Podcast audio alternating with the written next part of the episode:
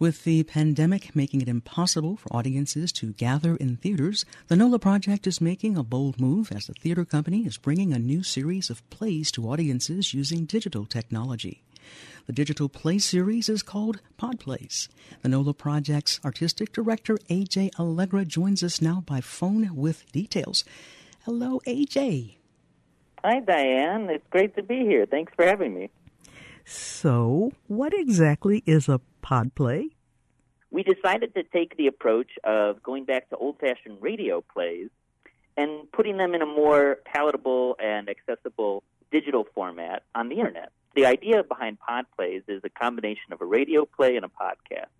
So, what we did was we commissioned four different writers that have all written original works for our company in the past, and we asked them to create a play, basically a play designed to be listened to exclusively for about uh, six actors maximum. That sometimes the shows the actors will play multiple roles and have to do different voices, and sometimes they'll just play a singular character.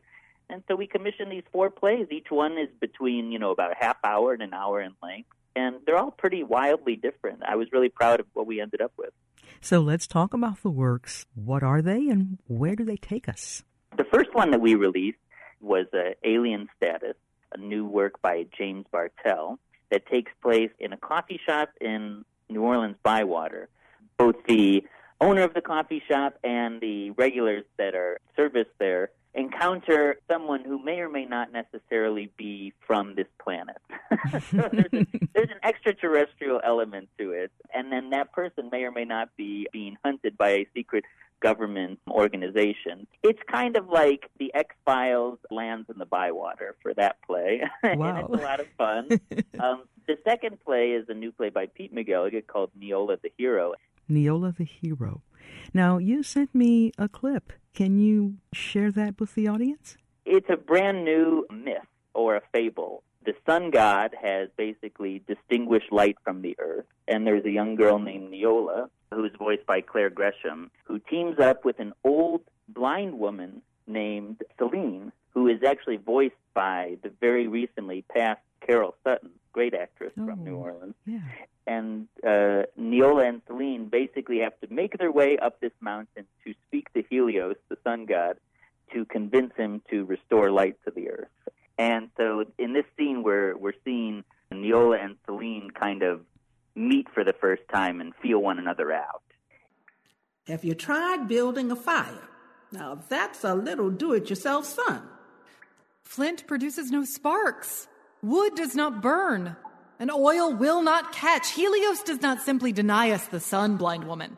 He has robbed us of all warmth and light.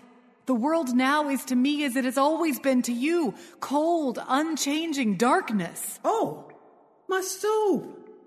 That's why my soup won't heat up. What? I thought it was me. I must be doing something wrong, I thought. I can't get this soup to heat up. But you're saying it's because a god somewhere is ruining soup. It's not just your soup that is cold. People are cold. People are dying. The world is dying. Right. But also, soup is being ruined. Y- yes, sure. But my point is that I'm doing something about it. I'm going to save the world. Because you're Neola the Brave. Neola the Hero, who's going to restore light and warmth to all life. By taking a blind woman hostage, forcing her up a mountain, and then, in your words, setting her free. I'll. Well, uh, once the sun is back, I'll help you down the mountain.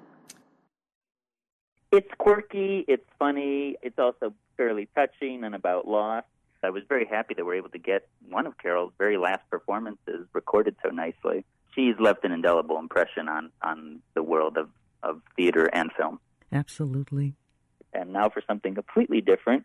The third piece is a, a play called Hemlock Exchange, which is a series of phone conversations kind of listened into in a voyeuristic way all across New Orleans during the 1917 Spanish flu outbreak. This play is a really interesting and fascinating parallel historical look at our city a hundred years ago when we were going through the same sort of thing, dealing with a pandemic and dealing with the United States involvement in World War One.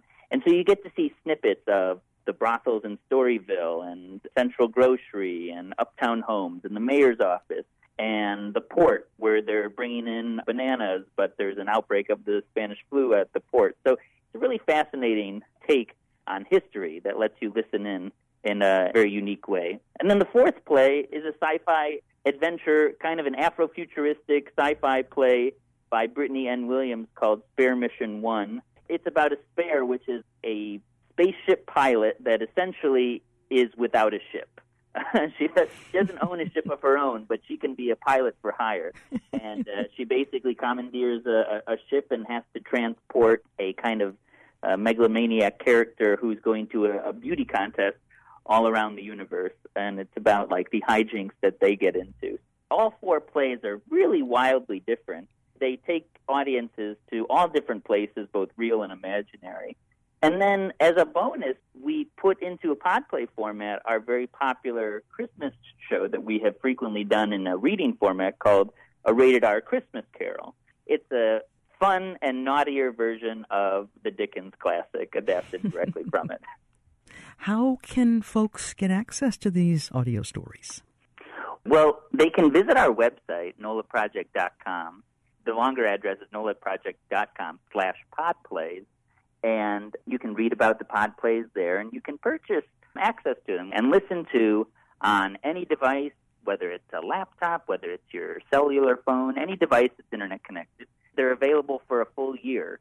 You know, the difference between live theater and recorded work like this really comes in a large part down to accessibility. And I hope that we're able to reach more people in our community and give more access to the arts to people because you have the ability to listen anytime you like and it's at a lower price point than a traditional theater ticket is. So even though the pod plays were something that were spurned out of the pandemic, I hope that ultimately there's something that maybe become a part of our regular repertoire.